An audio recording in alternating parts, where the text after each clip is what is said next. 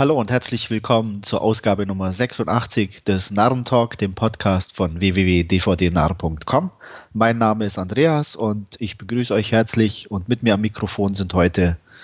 Ja, hi, hier ist der Wolfgang wieder. Und hallo, hier ist Stefan. Ja, nachdem wir letztes Mal natürlich wieder auf Trailer verzichten mussten, weil unser Trailerlieferant ja im Urlaub weilte, ja. haben wir diesmal nachdem er zurück ist, zwei Trailer im Angebot. Und anfangen wollen wir mit Trailer Nummer 1, Disconnect. Und ich würde sagen, Stefan, steig doch gleich mal ein. Ja, okay, mache ich doch glatt. Ähm, ich finde den Trailer interessant. Also es ist zwar wieder so ein Ensemblestück mit verschiedenen Personen und Geschichten, die sich irgendwann überschneiden, hatten wir im Vorfeld auch mal schon mal drüber gesprochen, aber ich mag die Materie, einfach die moderne Technologien und so die Auswirkungen und äh, die Gefahren vor allem auch. Ähm, worum geht es da in dem Film? Es geht wohl um verschiedene Personen. Der eine ist immer nur am Handy zugange und dadurch äh, distanziert er sich von der Familie, die anderen bekommen ihre privaten Fotos und wohl auch Kontodaten ins Internet gestellt und dann geht es um Cybermobbing und ähnliches.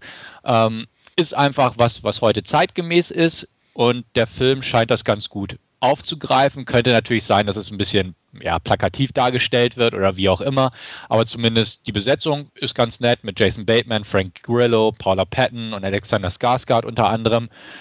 Trailer ist gut gemacht sozusagen und dementsprechend definitiv bei mir ja, auf der Liste sozusagen. Wird wahrscheinlich nicht in den deutschen Kinos laufen oder wenn er nur ganz klein, aber ich denke mal irgendwie einen vernünftigen Blu-ray-Release in England oder wo auch immer, dann da werde ich auch, wenn der preislich vernünftig liegt, zugreifen. Denn ja, ich mag solche Filme ganz gern und dementsprechend der hier hat mich interessiert und interessiert mich auch weiterhin. Ja, mir geht's ähnlich. Äh, ich mag so, so Episodenfilme oder Filme, wo sich verschiedene Handlungsstränge überschneiden irgendwann. Ähm, Trailer fand ich jetzt noch ein bisschen verwirrend, muss ich ganz ehrlich sagen, weil ich es nicht ganz, ganz kapiert habe, alles.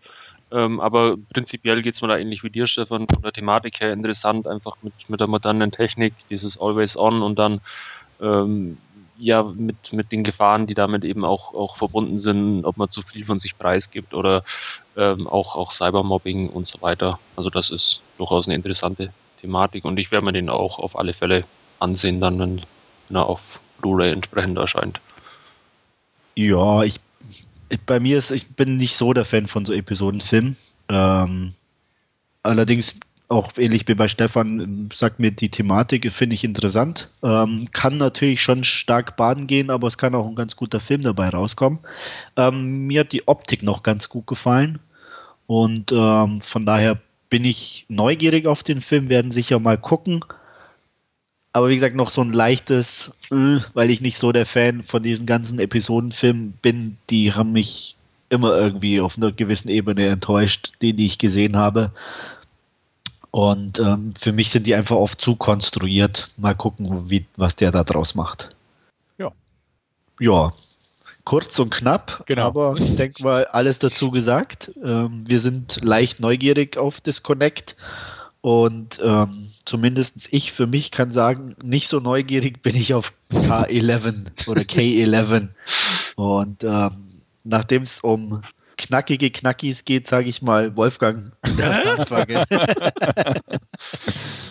ähm, ja, mir geht es ähnlich wie dir. Mein Interesse ist auch eher beschränkter Natur. Es geht wohl um irgendwie, ja, so ein, so ein ich weiß gar nicht, Geheimgefängnis oder sowas, wo, wo die Stadt von Los Angeles äh, die ganzen ja, Transsexuellen und, und Schwulen irgendwie wegsperrt, damit sie nicht in Kontakt mit, mit den normalen Gefangenen oder was heißt normal, mit den äh, anderen Gefangenen in, in Kontakt kommen, um da eben dieses mögliche Konfliktpotenzial irgendwie zu vermeiden. Und aber scheinbar geht es ja auch in diesem, ja, in diesem kleinen Spezialgefängnis irgendwie hoch her. Ähm, mich, mich hat jetzt der Trailer nicht unbedingt vom Hocker gehauen, muss ich ganz ehrlich sagen. Stefan, wie sieht es mit dir aus? Mich hat er auch nicht vom Hocker gehauen, aber mein, auch da bin ich interessiert an dem Film. Ähm, äh, weiß ich nicht. Es sieht irgendwie alles sehr schräg aus und hat mich irgendwie angesprochen. Ich weiß auch nicht. Ich finde solche Thematiken interessant anzusehen. Einfach, weiß ich nicht, ich stehe nicht auf sowas, ganz klar, aber ähm, so mal einen Blick auf sowas zu riskieren. Also wie jüngstlich erst American Mary, den ja ähm, Andreas im Podcast schon besprochen hat, der ja auch so ein bisschen in so Subkultur äh, transsexuelle Richtung ging. Ähm, hier das Ganze im Gefängnisambiente, okay, klar, Klischees, böse Wärter und ähnliches sind vorhanden, aber einfach so dadurch, dass es ja ein, ein Blickwinkel ist, den man nicht alle Tage sieht und der irgendwie so strange ist, dass er einen gewissen Reiz auch auf mich ausübt, einfach sich sowas mal als Film, als Unterhaltungswerk anzugucken, ähm, bin ich irgendwie neugierig. Also ohne, dass es jetzt irgendwie strange klingt, aber weiß ich nicht, finde ich interessant irgendwo. Ähm, ich erwarte jetzt keinen übermäßig gu guten, tollen Film, aber ich werde ihn mir auf jeden Fall mal angucken und ähm, hoffe einfach einen guten und zumindest irgendwo unterhaltsamen Film dann geliefert zu bekommen. Ja. Ich weiß nicht. Also mir hat er auch nicht so. Also mir sah eher zu plakativ irgendwie aus. Ähm, die Idee an sich finde ich noch okay, aber so die Umsetzung, ähm, ja, auch darstellertechnisch war jetzt nicht unbedingt vom Feinsten. Deswegen, ich weiß nicht.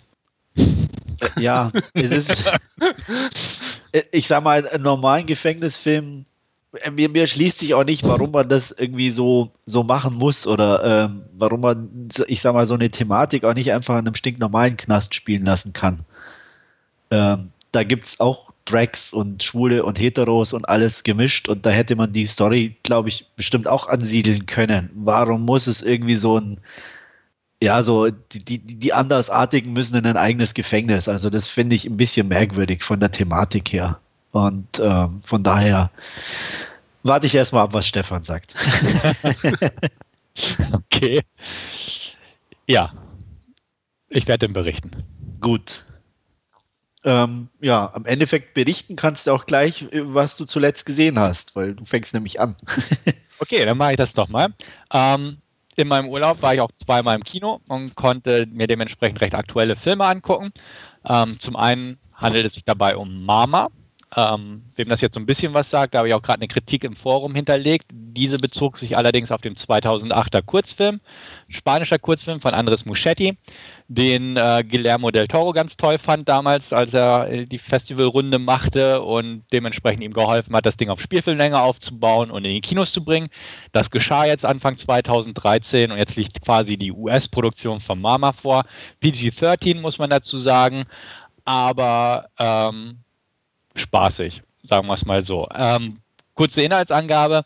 Es geht einem um ein ähm, ja, junges Ehepaar, die in eine Krise gerät, beziehungsweise der Ehemann ähm, baut ziemlich viel Mist auf der Arbeit, Finanzkrise, verliert Geld und läuft irgendwann Amok, tötet auch seine Frau im Zuge dessen und fährt mit den Kindern raus in den Wald. Was da geschieht, spoiler ich einfach nicht. Ähm, de facto ist, die Kinder verschwinden, der Vater ebenfalls. Der Bruder des Vaters gibt aber nie die Hoffnung auf, über die nächsten Jahre hinweg ähm, irgendwie zu, herauszufinden, was passiert ist.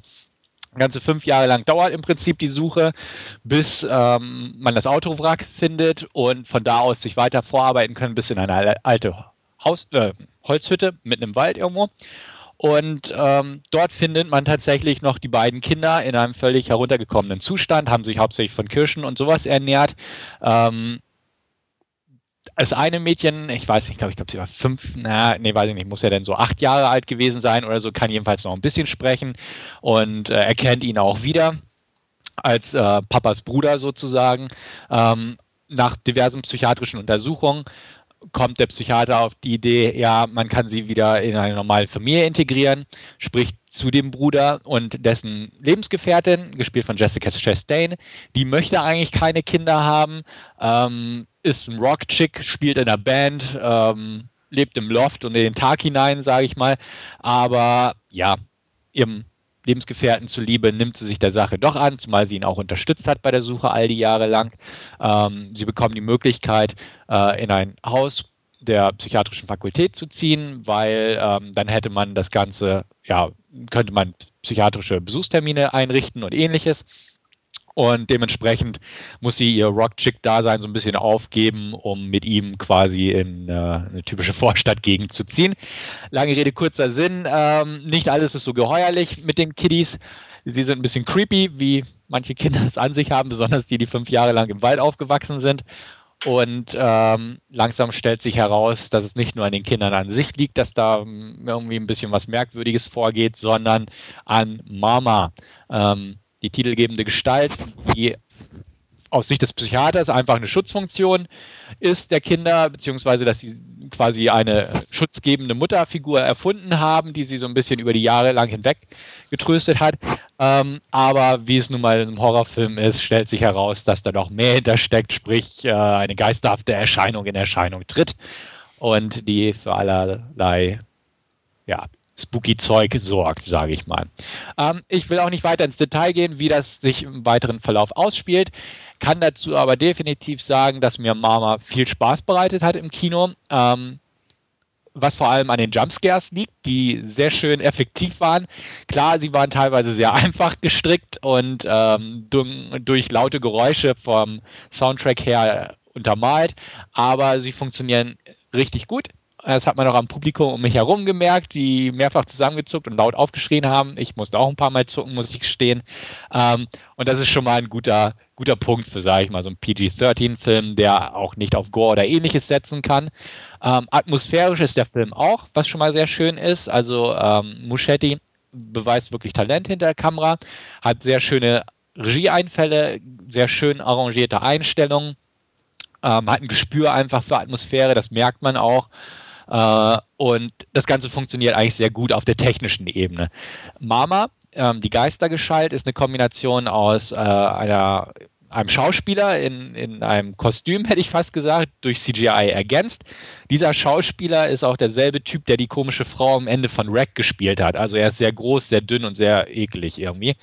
Ähm, den hat man dann so ein bisschen mit CGI aufgepeppt, ähm, was ziemlich gut funktioniert, solange man sie nicht im Hellen die ganze Zeit sieht, sage ich mal. Am Ende taucht sie dann so ein bisschen ne, in, in, in, ja, in aller Größe auf, hätte ich fast gesagt. Ähm, da sieht man natürlich sehr, dass sie aus dem Rechner stammt. Das ist ein bisschen schade.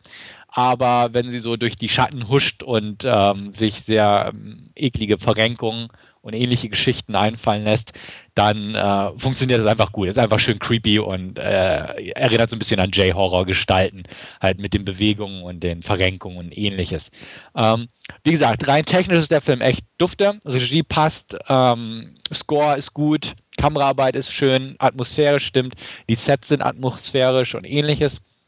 Wo der Film leider ein bisschen scheitert, ist äh, inhaltlich. Denn die Geschichte ja, wie gesagt, ich habe schon bewusst versucht, irgendwelche kleinen Twists und Turns zu verschweigen, aber sie ist schon sehr straight gestickt, gestrickt, die Geschichte.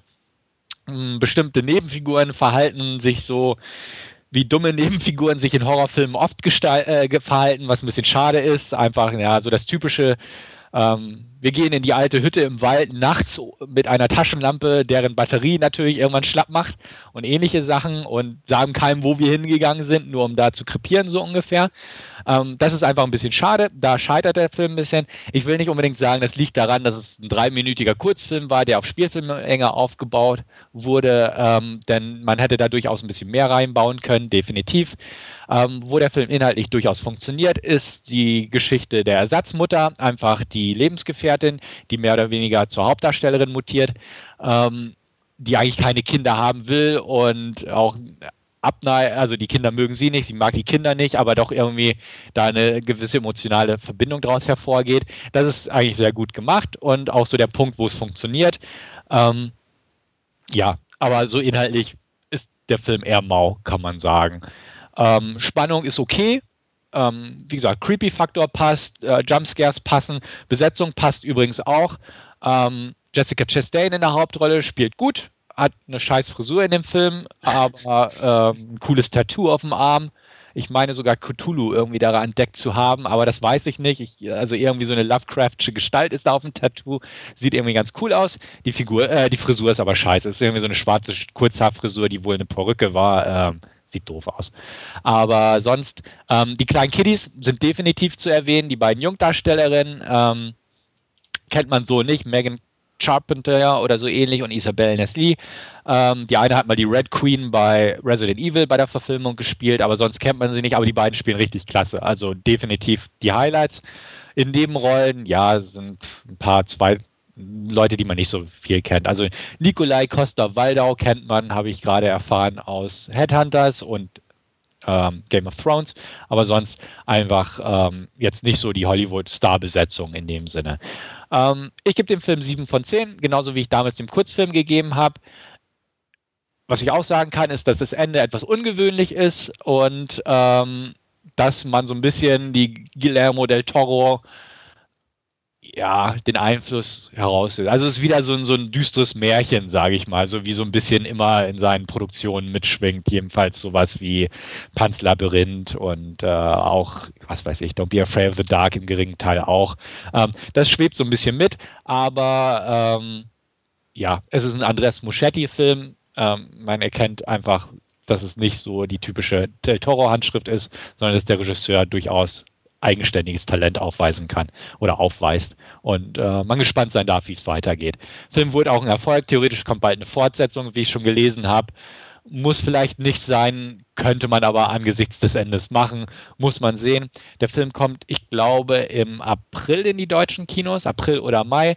Ähm, wie gesagt, macht Spaß im Kino mit Publikum zuzusehen, ähm, kann man aber auch zu Hause gut gucken. Also ist jetzt kein Kino-Muss und da mit einer entsprechenden Anlage wird man genauso viel Spaß im Dunkeln haben. 7 von 10, klare Empfehlung an Leute, die solche Filme mögen. Ähm, wie gesagt, inhaltlich nur nicht zu viel erwarten, bitte sehr. Und ich lege ihn dir einfach mal nahe, Andreas. Ja, den habe ich schon auf meiner Liste. Äh, ich mag so Filme eigentlich auch von der Atmosphäre und die Optik sah ganz interessant aus. Ähm, inhaltlich habe ich mir auch noch eigentlich nicht viel erhofft oder hoffe ich mir nicht viel, weil das Problem, glaube ich, besteht die letzten Jahre überhaupt grundsätzlich bei so mhm. Filmen, dass die einfach storymäßig nichts mehr hergeben, äh, weil man irgendwo das Gefühl hat, es ist irgendwie schon alles erzählt. Und es gibt sehr wenige, die einen da noch überraschen. Und von daher, Hauptsache die Optik stimmt und ist einigermaßen unterhaltsam und dann denke ich, passt es schon. Ja, das ist er auch. Also unterhaltsam definitiv, meiner Meinung nach. Ähm, Wolfgang, ich weiß nicht so genau, aber. Nee, bei vielleicht. mir war es aus, wie, wie du Jumpscares erwähnt hast. okay. Packe ich überhaupt nicht. okay, gut. Ja, dann ist er nichts für dich. Wolfgang mag lieber so die ultra harten Sachen, wo einfach Gedärme fließen und ja, so. Ne? Ja, aber wenn. Jumpscares ist einfach zu hart für ihn. Ja, das, das geht gar nicht. Also ja, der fließende Gedärme, das ist jetzt das Problem nicht, aber äh, bin ich mit ja. Schreck. Ich verstehe schon, ja. Ja, vielleicht hilft dir meine zweite Last Scene-Empfehlung heute. Die kommt nämlich völlig ohne Jumpscares aus, nämlich Snitch mit Dwayne The Rock Johnson in der Hauptrolle. Ähm, vom Trailer her und ich sag mal vom Promomaterial deutet alles eigentlich auf so einen typischen Macho-Action-Film hin mit äh, explodierenden Autos, Truck-Action, Ballereien, Faustkämpfen und ähnliches. Ähm, dementsprechend war ich ein Tick überrascht, dass es kein reiner Männer-Action-Kracher wurde, sondern eher ein recht dramatisch lastiger Crime-Thriller.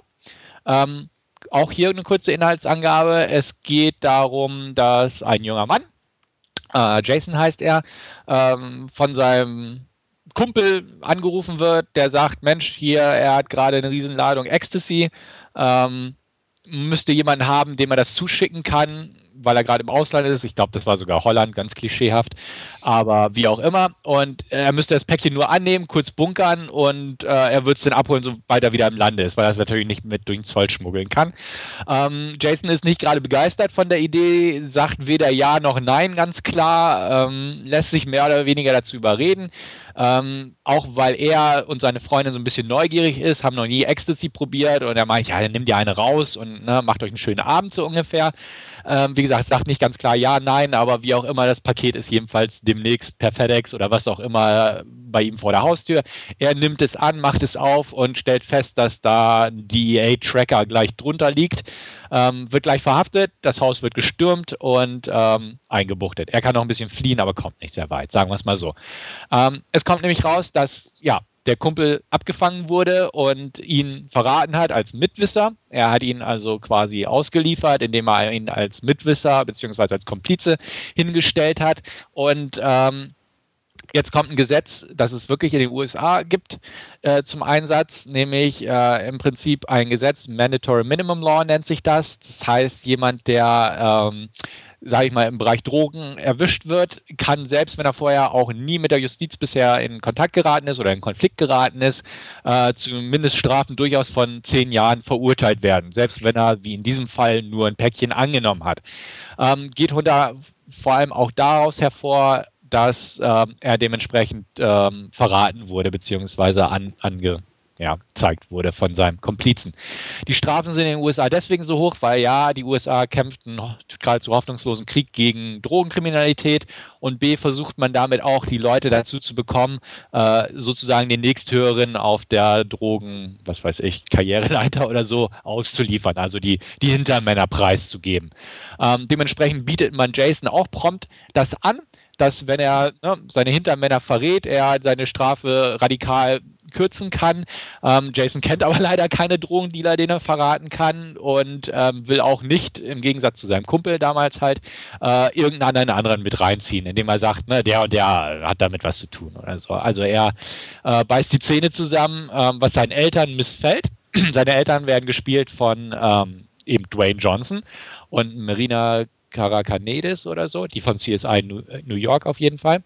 Ähm, die sind natürlich, drängen ihn dazu, Mensch, äh, sag doch was, rette dich, zehn Jahre, du wolltest auf eine gute Schule gehen und das äh, macht alles kaputt, hätte ich fast gesagt. Er sagt, ja, er hat das Ding angenommen und er verrät einfach keinen Kumpel und zieht keinen mit rein, der nicht mit drin war. Also, ja, beißt er sich die Zähne zusammen und versucht es. Leider wird er prompt auch im Knast missbraucht von einem Mitgefangenen. Ähm, das ändert aber trotzdem nichts an seiner Meinung. Ähm, es bestärkt eigentlich nur den Vater dazu, irgendwas zu unternehmen. Der lässt seine Verbindung spielen, denn er ist äh, erfolgreicher Geschäftsmann im Baumaterialgewerbe. Ähm, schafft es sogar eine Audienz bei der Generalstaatsanwältin des Bezirks zu bekommen, gespielt von Susan Sarandon. Ähm, bittet sie darum, irgendwas zu tun. Sie sagt, ihr sind die Hände gebunden und ähm, über ein paar Ecken und Wege bietet er an, selbst undercover zu gehen, beziehungsweise selbst Nachforschung anzustellen und wenn er ihr dann irgendeinen Drogendealer liefern kann, ähm, dass dann die Strafe verringert wird. Sie lässt sich mehr oder weniger darauf ein, meint, Mensch, das muss aber schon ein dicker Fisch sein, so ungefähr, oder zumindest ein mit etlichen Kilos und äh, es muss ein wasserdichtes Ding sein. Äh, er, ja, seinem Sohn zuliebe lässt er sich darauf ein, ähm, da er auch in, seinem ba in seiner Baufirma ein paar Ex-Knackis ähm, beschäftigt, setzt da einem ein bisschen Druck zu, um ihm eine Verbindung herzustellen zu einem. Äh, diese Verbindung führt aber schon bald dazu, dass ein großer mexikanischer Kartellchef, äh, genannt El Topo, gespielt von Benjamin Brad, auf die ganze Sache aufmerksam wird, denn der hätte gern die Laster des ähm, Baumaterialunternehmens, äh, um dort Drogen und äh, Drogengeld vor allem zu transportieren unter dem ja, Deckmantel dieser sehr legalen und äh, sehr bekannten Firma einfach. Ähm, ja, wie es denn nun mal so ist, gerät er immer tiefer hinein. Ein DEA-Agent, der den Fall so ein bisschen überwacht und die Staatsanwältin wird dann die große Chance, an halt diesen Kingpin sozusagen ranzukommen, an El Topo und lassen ihn dann auch ein bisschen zappeln. Also ähm, halten natürlich ein paar Absprachen nicht ein, wie es so in so einem typischen Film dieser Art ist. Und ja, irgendwann muss er dann halt, ja, seine Familie schützen. Denn langsam kommt natürlich raus, äh, dass er eine Familie hat, dass er im Knast äh, einen Sohn hat und ja, die Gangster sind heutzutage ja auch nicht doof und zählen eins und eins zusammen und dann kommt es natürlich zum Showdown. Ähm, wie gesagt, ist sehr dramatisch, das Ganze, ist mehr ein Thriller als ein Actionfilm. Die ganze Action wurde eigentlich im Trailer schön verpulvert, was aber eigentlich nicht wirklich negativ anzusehen ist, denn der Film weiß auch so zu unterhalten. Ist ein gut gemachter Film, durchweg. Ähm, von einem ehemaligen Stuntman gedreht, Rick Roman Vaughn, der auch Fallon mit äh, Steven Dorff und äh, Val Kilmer vor ein paar Jahren gedreht hat, der auch sehr solide war, meiner Meinung nach, aber halt ein B-Film. Hier hat er ein bisschen mehr Geld zur Verfügung gehabt und eine gute Besetzung und das zahlt sich auch aus. Also darstellerisch kann man nichts meckern. Ähm, ja, klar, das Skript ist 0815, wie man schon an der Inhaltsangabe so ein bisschen rausgehört hat. Die Figuren sind auch sehr einfach gestrickt, also ne, guter Vater, ähm, harmloser Sohn, der in die Mühlen der Justiz gerät, böse Bösewichte und so weiter. Ähm, was ganz gut war, ist, dass dieser ähm, ehemalige Knacki, der für ihn arbeitet, der eben den Kontakt herstellt und auch mit in die Geschichte reingezogen wird, gespielt von John Bernal aus The Walking Dead übrigens, ähm, sehr interessant gestaltet wurde. Einfach weil er in diese Zwickmühle gerät. Er hat auch schon zwei Verurteilungen ähm, hinter sich und beim Third Strike wäre er halt lebenslänglich im Knast.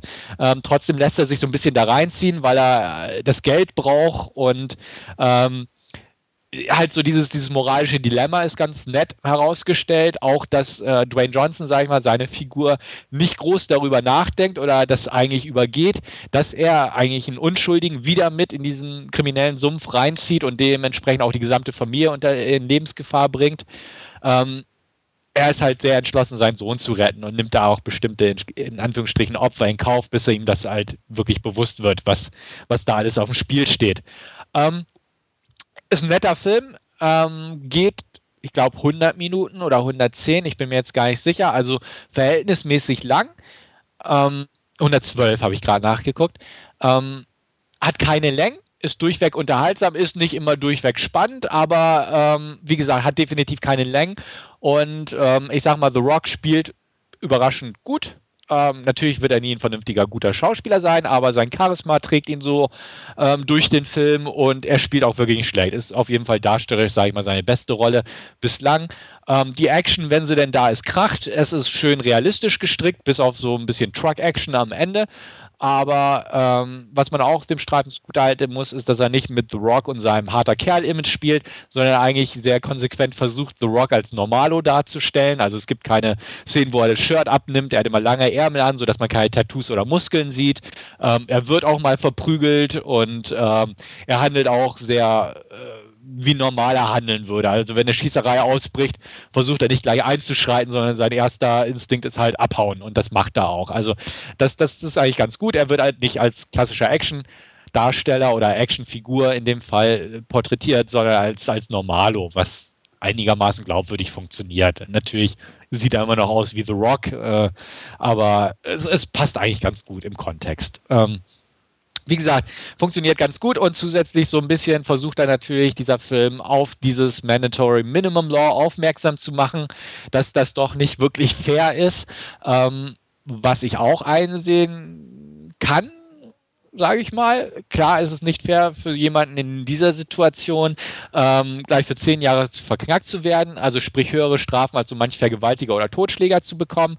Ähm, was so ein bisschen im Film ich will nicht sagen ad absurdum führt, das nicht, definitiv nicht, aber so die Tendenz ist einfach, dass natürlich am Ende äh, das Gute siegt, sage ich mal. Also, dass diese Ausgangslage, die ja quasi durch diese Verhaftung und diese Strafandrohung in die Wege geleitet wurde, dass die doch irgendwie zu einem Ziel führt, das eigentlich noch also äh, die kühnsten Erwartungen, sage ich mal, übertrifft, indem man im Prinzip einen mexikanischen Kingpin an die Strippe oder an die Leine kriegt.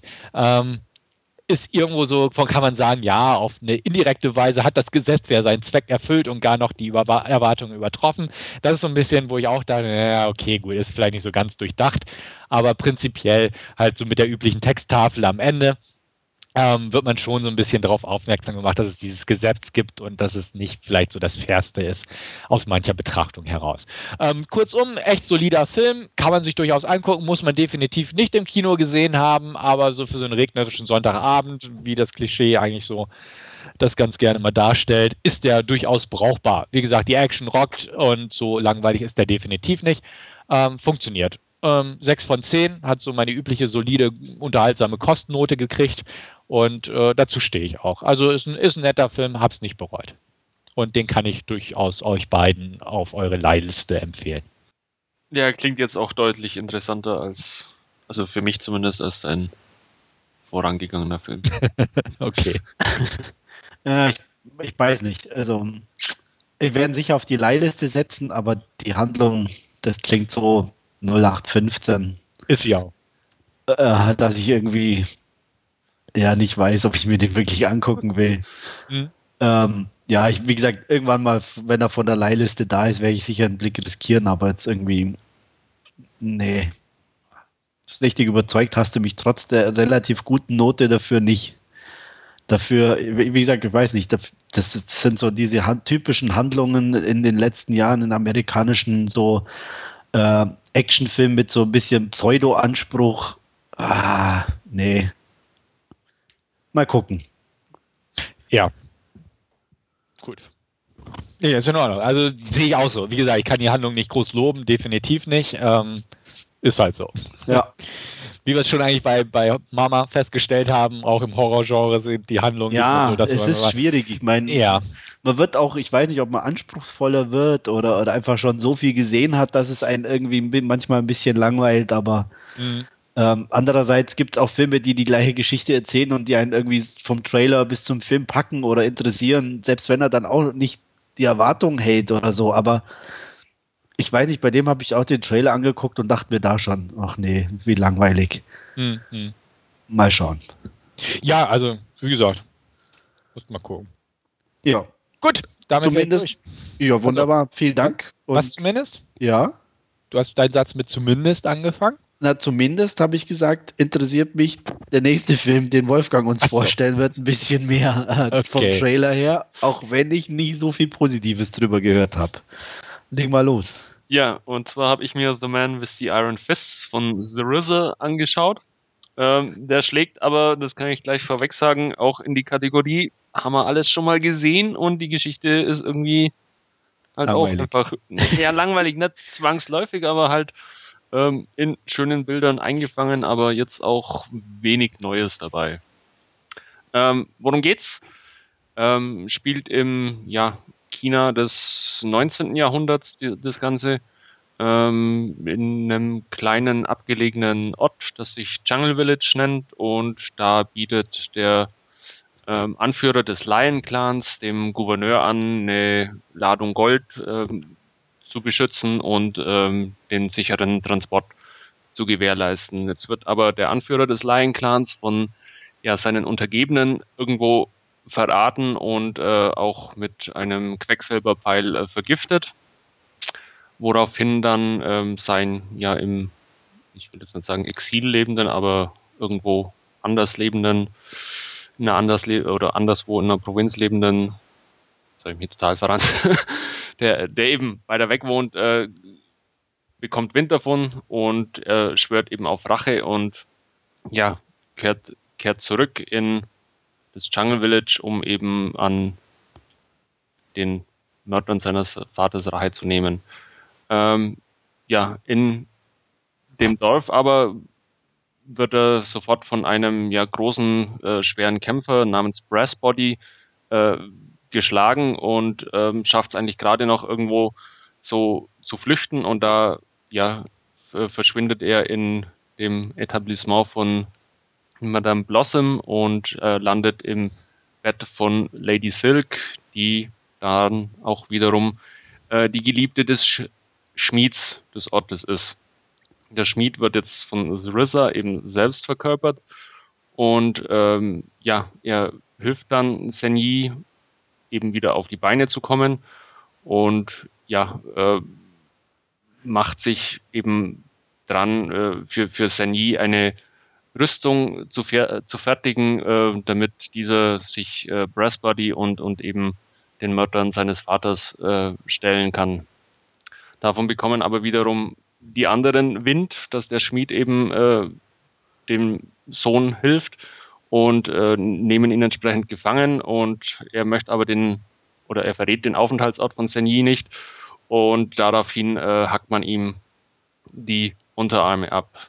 Und jetzt auftritt Russell Crowe. Er wird gerettet eben von ja, äh, einem sehr umtriebigen Russell Crowe, ähm, der sehr lautstark sich da durch den Film kämpft und stapft und ähm, wird zurück zu seiner Schmiede gebracht und äh, gemeinsam mit äh, seinem Assistenten des, des Schmiedes äh, macht man ihm jetzt anhand der Unterarme eben äh, Eisenfäuste hin und dann erfährt man in einer Rückblende, dass ähm, der Schmied eben der Sklaverei in Amerika entkommen ist, äh, über ein, Schiff nach China gekommen ist und äh, da auf Umwegen irgendwo in einem Kloster gelandet und da eben auch die Geheimnisse des äh, Qi kennengelernt hat und durch die Kenntnis des Qi ist er jetzt eben in der Lage, ähm, die Eisenfäuste entsprechend zu steuern. Ja, ähm, wie es so eben gehen muss in so einem Film, läuft alles auf, auf einen großen finalen äh, Kampf hinaus. Ähm, und ja, letztendlich ähm, ist es dann auch so, es findet in dem ja, Etablissement von Madame Blossom eben der große finale Kampf statt. Ähm, wie gesagt, es hat man alles schon mal irgendwo gesehen. Es sind meistens Versatzstücke aus irgendwelchen 70er, 80er Jahren äh, Kung-Fu-Filmen, wo Sarissa ja auch großer Fan von ist. Ich habe irgendwo mal oder irgendwann mal ein Interview mit ihm gesehen, wo er das auch ganz, ganz deutlich äh, gesagt hat. Und genau das ist eigentlich The Man with the Iron Fist. Das ist irgendwo eine Hommage an eben diese alten äh, Kung-Fu-Filme. Und wer jetzt mit denen per se nichts anfangen kann, ähm, der wird auch definitiv keine Freude mit The Man with the Iron Fists haben. Ähm, wer sich aber hin und wieder mal so einen alten Kung-Fu-Film anschaut und auch über die ein oder andere Handlungslücke hinwegsehen kann, ähm, ja, der wird auch entsprechend seinen Spaß mit The Man with the Iron Fists haben. Äh, besetzungstechnisch, wie gesagt, ganz interessant. Sarissa spielt unter anderem die Hauch Hauptrolle, hat auch Regie geführt. Ähm, Sanyi, der Sohn, wird von Rick Yoon gespielt, kennt man unter anderem ja auch aus ähm, James Bond, Diana the Day. Ähm, Russell Crowe spielt mit ähm, in ja einer sehr, sehr interessanten Rolle. Die halbe Zeit des Films darf er sich mit vier, fünf äh, aparten Chinesinnen im Bett wälzen.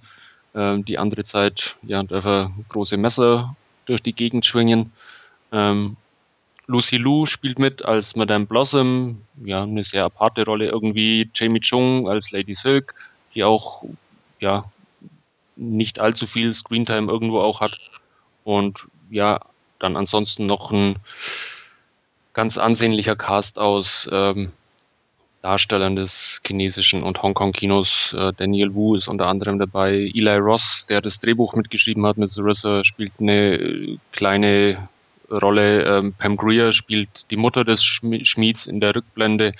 Also durchaus auch ganz, ganz ordentlich besetzt. Ähm, wie gesagt, wer alte Kung-Fu-Filme mag, der dürfte auch mit dem Film seinen Spaß haben. Ich hatte meinen Spaß, auch wenn die allgemeinen Wertungen, die man so liest, durchaus ein bisschen durchwachsener sind, würde ich trotzdem sieben von zehn Punkten geben. Ja, das hört sich eigentlich so nach dem an, was ich mir im Vorfeld von dem Film erwartet hätte. Und von daher werde ich den sicher mal gucken. Ja, ich denke, äh, bei dir ist er auch gut aufgehoben. Bei Stefan wüsste ich es jetzt nicht. Die Darstellerriege ist ja durchaus dann doch eher was für ihn, aber. Also ich fand den Trailer eigentlich ganz nett. Ähm, ich bin natürlich kein Fan von alten Kung-Fu-Filmen. Ich bin auch kein Fan von neuen Kung-Fu-Filmen. Aber ähm, der Trailer sah interessant aus. Ähm, einfach weil es halt, ja, so die Art ist, ein bisschen durchgeknallter, hatte ich das Gefühl. Ich weiß nicht, ob die alten Filme auch so waren. Ähm, sah aber auf jeden Fall ganz überdreht aus und dementsprechend auch irgendwie ganz nett, was auch nicht unwesentlich an der Besetzung und so lag. Und ich mag Eli Roth und sein, sein Humor oder was auch immer, sein, sein, ja, sein, sein Wesen, was er ganz gerne in solche Horror und solche Geschichten dieser Art einbringt, einfach weil er auch so ein durchgeknallter Typ ist. Ähm, Reza, mh, hm, weiß ich nicht, habe ich nicht so wirklich Berührung mit gehabt bislang, aber ähm, sah ganz nett aus. Auch ich habe recht viele schlechte Sachen gehört, aber ähm, stehe da eigentlich bei Andreas in der Ecke auch mit. Hat sich gut angehört, was du gesagt hast und so trifft die grobe Erwartung. Wird definitiv auch bei mir im Player landen. Ja. Und dann bin ich mal gespannt, ob ich damit was anfangen kann oder nicht. Ich auch. Hm. ja, und das war es dann auch schon von meiner Seite. Jo, wunderbar. Ähm, danke dafür. Und ich mache dann mal weiter mit ja, was komplett anderem. ich habe mir eine Art Heimatfilm angeguckt, muss man schon fast sagen. Und zwar Transbavaria, wie der Titel schon sagt. Eigentlich eher an die bayerische Bevölkerung gerichtet. Ähm, ich hoffe, die anderen Menschen in Deutschland sind nicht ganz voreingenommen und hören mir trotzdem noch zu. Ich ähm, auf alle Fälle. Wunderbar.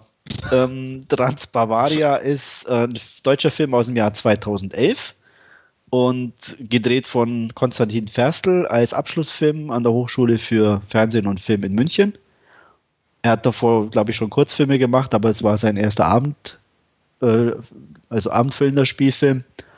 Und es ist also kein wie soll ich sagen, ein, ein schwieriger Film in Anführungsstrichen, äh, nicht von der Handlung her, sondern um ein bisschen Zugang dazu zu finden. Ich hatte am Anfang, bevor ich auf die in, auf Inhalt eingehe, schon ein bisschen Schwierigkeiten, so reinzukommen. Aber mit dem Abspann war es das dann irgendwie so, dass ich mir dachte, ach, eigentlich war der gar nicht schlecht. Also das war so ein, so ein schleichender Prozess irgendwie. Ähm, es geht um drei Freunde, ähm, gerade frisch das Abitur gemacht. Quirinalis, Joko und Wursti. Und äh,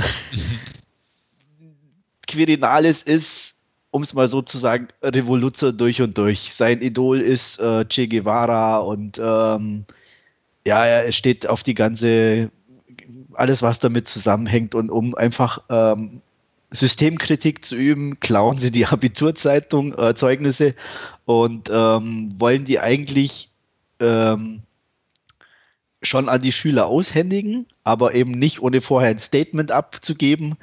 Leider passiert ein kleiner Unfall und die ganzen Zeugnisse gehen in Rauch und Flammen auf, was so die Mitschüler nicht unbedingt äh, erfreut. Und um dem Ganzen so ein bisschen zu entfliehen, ähm, entschließt sich Quirinales nach Moskau zu fahren, weil Fidel Castro anlässlich einer Auslandsreise auf dem Roten Platz eine Rede halten wird. Und da muss er natürlich dabei sein. Ähm, er überredet seine zwei Kumpels, Joko und Wursti, mitzukommen. Ähm, hauptsächlich deswegen, weil Wursti als äh, Sohn eines Metzgers den einzigen fahrbaren Untersatz, nämlich den elterlichen Lieferwagen hat. Und ähm, ja, im Endeffekt machen sie sich halt auf den Weg nach Russland und wie sich schon anhört, ist es ein erstklassiges Roadmovie. Ähm, Quirinalis ist eigentlich ein bisschen so ein, eigentlich schon fast ein Eigenbrötler und man fragt sich über die Laufzeit schon, was dann auch immer wieder in, in, in kleinen äh, Gefechten zutage kommt, was die drei eigentlich verbindet.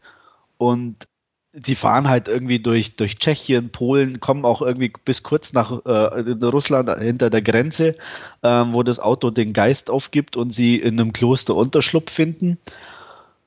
Und das ist halt, ja, das Ganze einfach irgendwie schön lakonisch erzählt, in, in wirklich netten, tollen Landschaftsaufnahmen. Und ähm, ich habe auch ein bisschen was drüber gelesen. Und ein Satz, was, was ich wirklich interessant fand, ist, ähm, was mir eigentlich dann auch so ein bisschen so ging, während, während dem Film gucken, ähm, dass man eigentlich, je weiter man wegkommt, die Heimat umso mehr zu schätzen weiß. Ähm, ich bin jetzt nicht so der Heimatfan, ich komme zwar aus Bayern, äh, ich bin auch gern zu Hause, aber ich fühle mich auch in Berlin pudelwohl und ähm, habe jetzt nicht so dieses Heimatdenken oder so. Ähm, konnte aber in dem Film das mit den Darstellern eigentlich relativ gut nachvollziehen. Irgendwie so diese Entwicklung und äh, auch so dieses, warum müssen wir eigentlich wegfahren? Daheim ist doch auch ganz nett. Und ähm, das war so eigentlich so auch dieses, wo ich dann im Nachhinein dachte, als so der Abspann lief, wo dann wirklich so, so, so ein rundes Bild ergab und einfach den Film angenehm gemacht hat. Er hat ganz klar seine Schwächen. Ich meine, die Darsteller sind eher so ein bisschen Laiendarsteller und nicht ganz perfekt, aber passen trotzdem in ihre Rollen und äh, werden, also die drei Hauptdarsteller, äh, werden äh, begleitet von eigentlich relativ bekannten, zumindest in Bayern sehr bekannten Namen. Ähm, Ottfried Fischer ist dabei in einer kleinen Nebenrolle, Hansi Kraus, äh, absolut kultig, wenn man in Bayern aufgewachsen ist und mein Alter hat, äh, nach langer Zeit wieder in einem Film gesehen, Eisi Gulp, und ähm, ja, Wer ist gesagt, Eisi Gulp? Also. Das ist so ein bayerischer ach, Kabarettist oder war er auch Musiker, der hat wahnsinnig viel gemacht. Also auch gerade in den 80ern ähm, gab es so Musiksendungen, irgendwie live aus dem Schlachthof und so Diskussionsrunden und so. Und ähm, da war er Moderator, Musiker. Also der hat wahnsinnig viel gemacht. Wie gesagt, auch eben so Stand-up-Comedian. Damals hieß es nur noch nicht so und ähm, aber halt so äh, schon sehr auf, auf das bayerische Lebensgefühl ausgerichtet. Und ähm, der spielt eben äh, so ein äh, Aussiedler, der auch in diesem Kloster in, hinter, in, in Russland äh, lebt und ähm, Quirinalis so ein bisschen äh, ins Gewissen redet.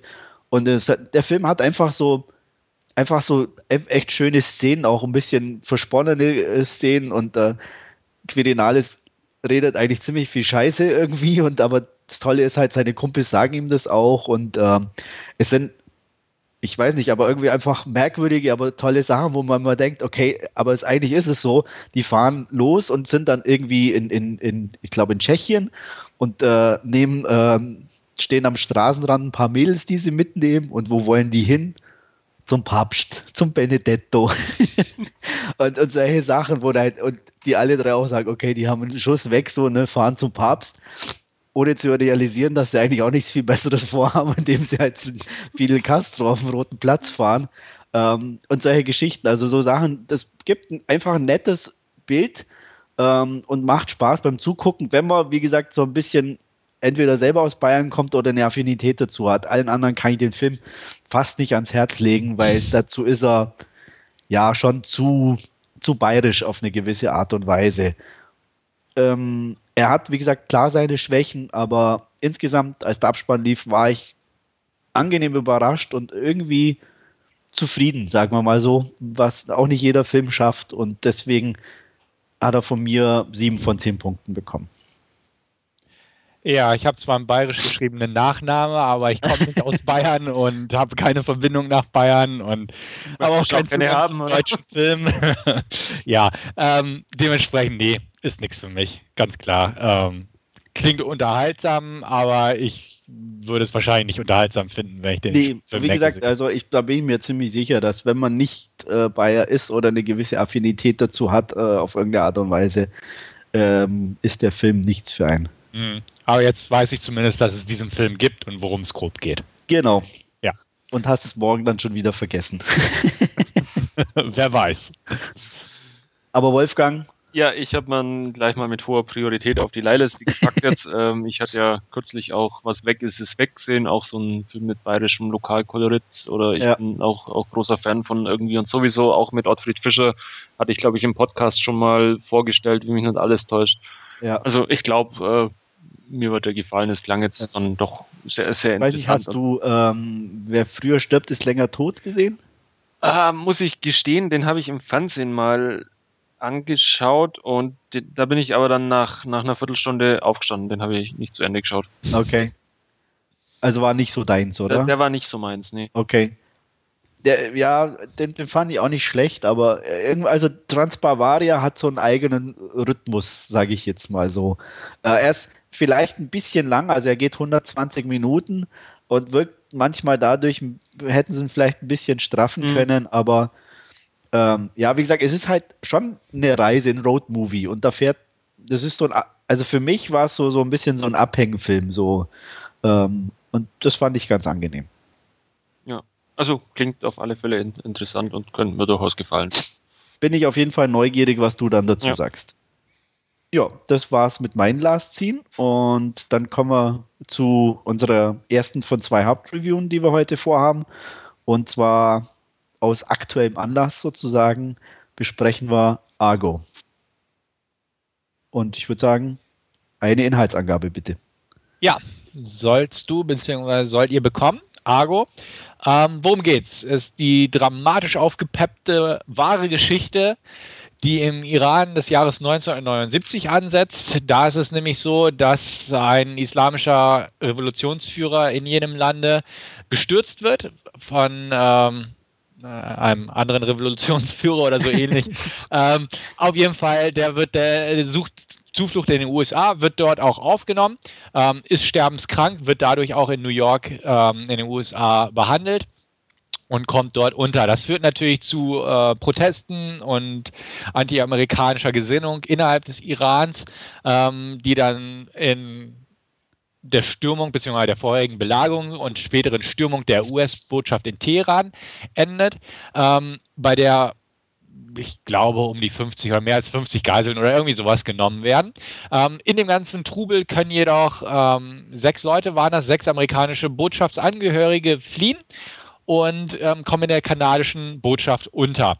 Äh, der kanadische Botschafter versteckt sie dementsprechend. Ähm, die Info geht auch an die USA, beziehungsweise unter Ausschluss der Öffentlichkeit, weil ähm, die dementsprechend in Lebensgefahr schweben, wenn denn herauskommen sollte, dass äh, sie sich dort aufhalten. Ist natürlich auch eine Gefahr für die kanadischen Botschaftsangehörigen dort, beziehungsweise halt im Hause des Botschafters äh, ist es viel mehr, wo sie untergekommen sind.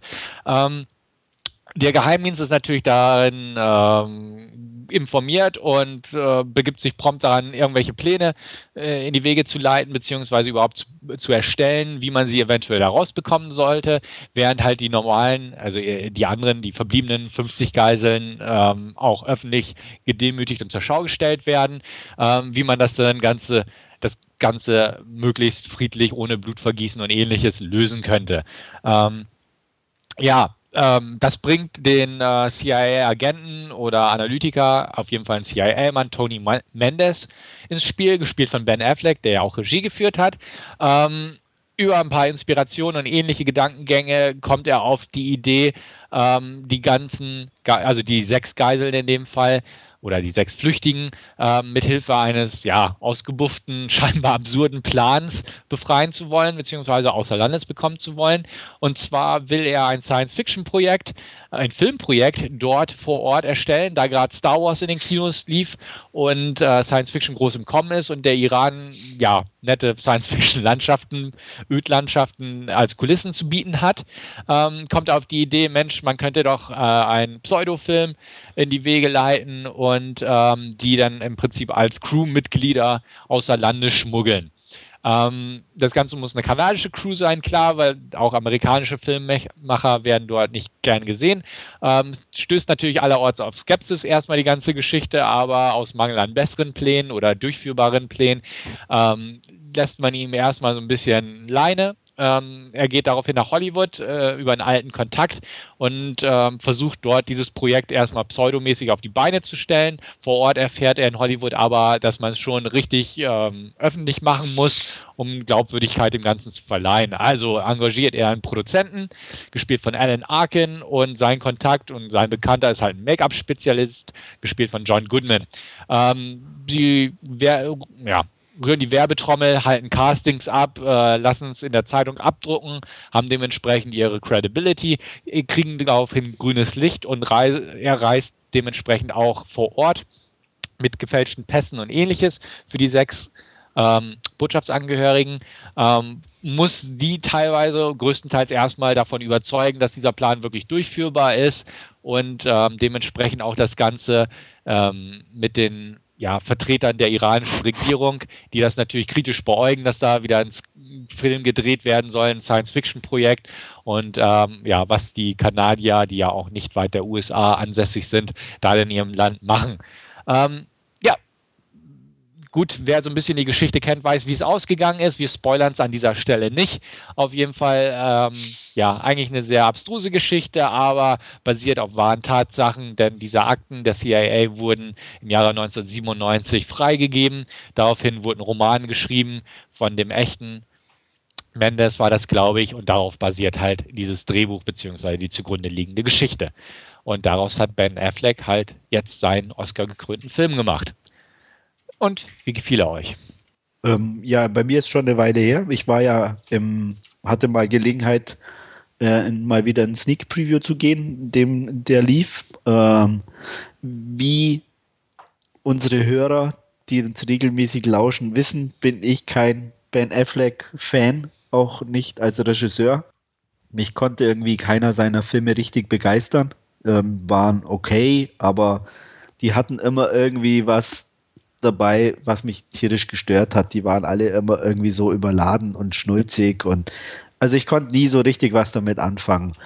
Ähm, Argo war jetzt der erste, wo ich sagen muss, ähm, bis auf ein paar Ausnahmen hat sich Affleck da in meinen Augen sehr zurückgehalten als Regisseur und sich auf seine Qualitäten beschränkt, was dem Film echt zugute kommt. Ähm, geholfen hat ihm sicherlich, dass es so eine abstruse Story ist, aber ähm, ich, ich finde, er hat sie auch gut erzählt, ähm, gut umgesetzt. Ich fand auch die, ist schön, dass er es nicht zu ernst gemacht hat, dass auch immer irgendwie so ein bisschen Humor durchscheint. Und ähm, die, die Kombination zwischen äh, Film und echten Aufnahmen fand ich also sehr gelungen und hat das Ganze also schon ähm, ja irgendwie interessant gemacht und auch gut ansehbar. Und ähm, deswegen fand ich den insgesamt recht unterhaltsam. Wolfgang? Ja, ähm, kann ich mich im Prinzip anschließen. Also ich fand den auch ähm, sehr, sehr unterhaltsam, fand, fand den Film auch sehr gut. Auch diese Mischung, wie du erwähnst, aus, aus diesen äh, Augen, augenzwinkernden Hollywood-Szenen, die man da ein bisschen so hat und dann diese äh, ja, dieser Lagerkoller, der sich da irgendwie nach zwei Monaten in, in dieser Residenz des kanadischen äh, Botschafters einstellt. Ähm, alles sehr schön eingefangen, dann auch, auch das Finale natürlich. Ich, also ich habe zufällig auch die Doku gesehen, äh, die auf, auf der Blu-ray mit dabei ist. Ähm, bisschen überspitzt natürlich dann dargestellt, das Ganze, um ein bisschen äh, Dramatik noch für den Film zu, zu erzeugen mit, mit äh, diesen drei verschiedenen Kontrollen dann am Flughafen und, und dann am Schluss die, die äh, na, wie heißen sie, die Garten, die republikanischen, oder? Ja, ja, auf alle die Fälle. Soldaten da halt die, da. Diese ganz grimmigen Soldaten, die dann am Schluss äh, da sind. Ähm, aber wirklich, äh, ja, schön, schön umgesetzt, dann ja auch mit äh, sehr Realität oder sehr, oder sehr genau an, an der Geschichte dran irgendwo. Ähm, hat, hat mir sehr gut gefallen. Also ich werde man demnächst auch gleich mal wieder in den Player legen. Ich fand den echt äh, gut und ja, ich glaube auch einen verdienten Oscar-Gewinner irgendwo. Und äh, anders wie bei dir, Andreas, bin ich irgendwie von, von allen drei äh, Filmen von Ben Affleck, die er bis jetzt als, als Regisseur gemacht hat, äh, sehr beeindruckt. Ich habe mal Gone Baby Gone vor kurzem auch nochmal in, in den Player gelegt. Ich habe den gar nicht so stark in Erinnerung, wie ich den jetzt äh, letztendlich fand. Ähm, und unser Town ist auch sehr ordentlich, meiner Meinung nach. Sehe ich auch so. Ich mochte die beiden Vorgängerfilme von Affleck ebenfalls sehr gern. Ähm, hier hat er seine Qualitäten noch so ein bisschen hervorgetan, das ist richtig. Ähm, gefiel mir ebenfalls sehr gut, Argo. Fand den sehr interessant aufgearbeitet. Also so eine, so eine wahre Geschichte, die eigentlich so abstrus ist, dass sie eigentlich gar nicht wirklich wahr klingt. Ähm, sehr amüsant aufgearbeitet, aus Augenzwinkern wurde ja auch schon erwähnt von euch beiden. Ähm, einfach, ich sag mal, Geschichte unterhaltsam aufgearbeitet, natürlich ein bisschen dramaturgisch überspitzt das Ganze am Ende, gerade klar, da ist es sehr Hollywood-typisch geraten, aber ähm, sonst durchweg unterhaltsame Kost und ähm, gefiel mir ebenfalls sehr gut. Kann man, kann man einfach nicht sagen, äh, nicht anders sagen. Ähm, schauspielerisch war es gut, klar, Ben Affleck, ja, spielt so einen in sich gekehrten, beziehungsweise regungslosen, emotionslosen CIA-Mann. Da muss Kann er nicht groß schauspielen. genau, ich wollte gerade sagen, da muss er einfach nicht groß spielen. Das stimmt. Und auch so die Nebenfiguren, Alan Arkin, John Goodman, sehr schöne Rollen, sehr schöne Darsteller, die auch Freude an ihrer Rolle hatten, das merkte man. Ähm, bei den Geiseln habe ich mich bei zwei Leuten die ganze Zeit beim Film gucken gefragt, woher kenne ich sie? Und das war einmal die, die junge verheiratete Dame, Claire wo Duval. sich im Nachhinein. Bitte? Claire Duval, oder? Nee, nicht Claire Duval, die andere. So. Die, die ähm, Carrie Bichet oder wie sie heißt, die ach, habe ich dann nachgeguckt zu Hause ähm, aus Red State, die dort mitgespielt hat. Und Scoot McNary habe ich nicht wirklich wiedererkannt aus äh, Monsters, der den ähm, Skeptiker unter, der, äh, unter den sechs Leuten gespielt hat und am Ende nochmal seinen Auftritt hatte mit den, ähm, ja, mit den Konzeptzeichnungen, sage ich mal. Ansonsten, wie gesagt, besetzungstechnisch echt gut, inszenatorisch von Affleck echt gut, ähm, unterhaltsame Hollywood-Unterhaltung. Ähm, ja, fand ich gut, definitiv. Ich habe hab ihn leider nur, sage ich mal, im Flugzeug gesehen, zwar über dem Iran, habe ich mir den angeguckt. Passt Wie ja. dreist. Genau, dachte ich, das passt schon und er hat auch gerade den Oscar gewonnen, dementsprechend passte auch das sehr schön. Ähm, dementsprechend aber leider halt nur per Kopfhörer auf diesem kleinen Mini-Bildschirm vom Vordersitz. Ähm, ich freue mich schon darauf, den dann auch auf Blu-ray nochmal in, in voller Pracht in Anführungsstrichen genießen zu können, aber auch so hat er mir echt Spaß bereitet und die Zeit echt kurzweilig vertrieben. Das Einzige, was mich wieder mal gestört hat, war so das, das Ende am Ende. ähm, die, das muss noch ein Kitsch draufgesetzt werden. Das ist was, was ich einfach bei Affleck nicht verstehe, nicht mag. Äh, das hätte er sich schenken können. Es war auch null relevant für die Story, gar nichts. Das ist so, wie wenn er nochmal seinen großen Auftritt irgendwie braucht und sein Kitschende ähm, ich meine, das hat, hätte man weglassen können. Da kann sich doch jeder selber denken, entweder passt oder es passt nicht, aber warum muss man es zeigen? Äh, absolut unnötig. Also das hat mir dann schon wieder den Schluss vermiest sozusagen. Ja, stimmt, das war ein bisschen. War unnötig, ja. Ja. Und das sind halt so Sachen, die mich einfach bei ihm ein bisschen stören. Wie gesagt, der Rest echt gut gemacht und alles, wo, wo man sieht, okay, er kann's. Und das sind dann immer so Entscheidungen, wo ich, wo ich sage, muss ja. nicht sein. Ja. Deswegen wurde er nicht als bester Regisseur nominiert. Genau, was ich auch in Ordnung fand, muss ich sagen. ähm, ich bin auch nicht sicher, ob es wirklich der beste Film ist. Also er ist definitiv unterhaltsam, gut gemacht. Ähm, klar, er erzählt natürlich in dem Sinne uramerikanische Story mit einem guten Ende und ähm, ja, aber ich kenne jetzt natürlich die anderen Filme auch nicht. Ähm, weiß jetzt nicht, ob ich unbedingt Lincoln äh, dann als ja, besten Film sehen bei, würde. Bei diesen Nominierten irgendwo dann schon so ist, dass es ähm, bis auf ab und zu ein paar krasse Ausnahmen vielleicht doch die meisten irgendwo ähm, verdient haben, dann so eine Auszeichnung bekommen. Es ist dann doch eher auch irgendwie eine, eine, Geschmackssache, was man dann ja. Da letztendlich dann äh, als, als Sieger wählt. Also eben, ja klar, ja. das sowieso, aber wie gesagt, ähm, ist trotzdem immer ein bisschen merkwürdig. Ähm, ja. Also ich persönlich sehe zum Beispiel auch Zero Dark Thirty stärker als den. Beide habe ich 8 von 10 gegeben, aber ähm, er ist halt Hollywood-typisch. Ich glaube, das hat so ein bisschen den Ausschlag gegeben einfach. Ja. Ne? Er ist so klassische Hollywood-Unterhaltung. Ja, keine ähm, Folter. er hat keine Folter in dem Sinne, klar. Ähm, deswegen passte das schon. Ähm, aus Sicht der Academy, sage ich mal, ist es nachvollziehbar, dass sie ja. den so ein bisschen gewählt haben. Ist kein schlechter Film, wie gesagt, ich habe den auch wertungstechnisch auf einer Ebene mit zum Beispiel Zero Dark Thirty, aber ähm, ich sehe ihn jetzt auch nicht als den stärksten Film, allein weil ich, wie gesagt, äh, wenn es hart auf hart kommt, Zero Dark Thirty vorziehen würde. Ähm, die anderen Filme kenne ich halt auch nicht. Ähm, wie gesagt, Lincoln wird mich auch nicht begeistern. Äh, nee, da habe ich null Interesse ja, dran. Also, Life of Pi habe ich schon beim Trailer kotzen müssen, hätte ich fast gesagt. Also, Na, den werde ich mir sicher noch angucken. Ja, neugierig bin ich auch durchaus, aber irgendwie so der Trailer, der, der hat mich eigentlich total abgeschreckt. Ähm, trotzdem bin ich neugierig, weil er wirklich ja sehr, sehr gute Kritiken gekriegt hat und auch von Leuten, von denen ich es nicht erwartet habe, dass sie den mögen und so. Ja. Ähm, aber irgendwie, weiß ich nicht, ist, ist das so ein bisschen strange für mich im Vorfeld. Aber werde ich auch auf die Leihliste setzen und vielleicht irre ich mich total bei dem und der ist wirklich großartig, aber äh, extrem skeptisch, sag ich mal.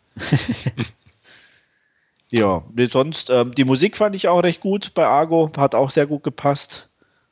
Ich habe mich ähm, gefreut, Viktor Gaber mal wieder zu sehen, den ich seit Alias eigentlich sehr mag. Stimmt als, ja. als kanadischen Botschafter. Und was ich klasse fand, was, was ich so irgendwie ähm, gar nicht auf der Agenda hatte, irgendwo, äh, diese klasse Kulisse von Teheran mit den Bergen im Hintergrund. Fand ich echt saustark von, von der Skyline irgendwo, von der Stadt, so wie man das, ja. das, das gesehen hat. Also das äh, hat mich beeindruckt.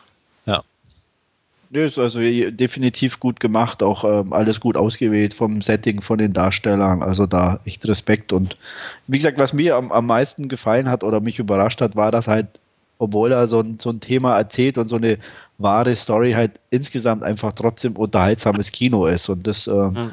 rechne ich dem Film hoch an. Und ähm, mhm. ja. um es da so langsam abschließen zu lassen, würde ich sagen, ähm, auch von mir gibt es hier eine glatte 8 von 10, was meine höchste Ben Affleck-Wertung ist bis dato. Und äh, ich bin auf jeden Fall neugierig, was er demnächst macht und ich hoffe, dass er endlich mal sein Kitsch bleiben lässt. ähm, ja, ich bin dann wertungstechnischen Punkt über euch. Ich würde 9 von 10 geben und kann dafür noch mit diesem äh, tollen Wissen quasi punkten, dass äh, Ben Affleck ja mal ein Semester ähm, Mittel äh, Middle Eastern Studies oder was auch immer studiert hat und da scheinbar auch in der Thematik entsprechend äh, ja, ein bisschen Interesse hat. Und deswegen vermutlich ja. auch, auch der Film auf ja, seine oder er auf dem Regiestuhl saß. Mhm. Ein ganzes Semester, Mann. Ja, ja ich, äh, ich habe es nicht genau rausgefunden. ich habe drei Semester VWL studiert. ja, ja. Ich habe äh, weiß, wie man im Sommer gut grillt mit Bier. Und jetzt die üppigen Managergehälter abkassierst, oder? So ungefähr. Ja. Jetzt Buchhalter in der Spedition bin. ja, schön. Ja. Ähm, dann haben wir uns diesmal für eine zweite Review entschieden, auch aus gegebenem Anlass, nämlich die Blu-ray wurde veröffentlicht in Deutschland. Ähm, wir haben uns alle drei Skyfall angeguckt, den neuesten James Bond, und hier wird Wolfgang uns eine kurze Inhaltsangabe geben.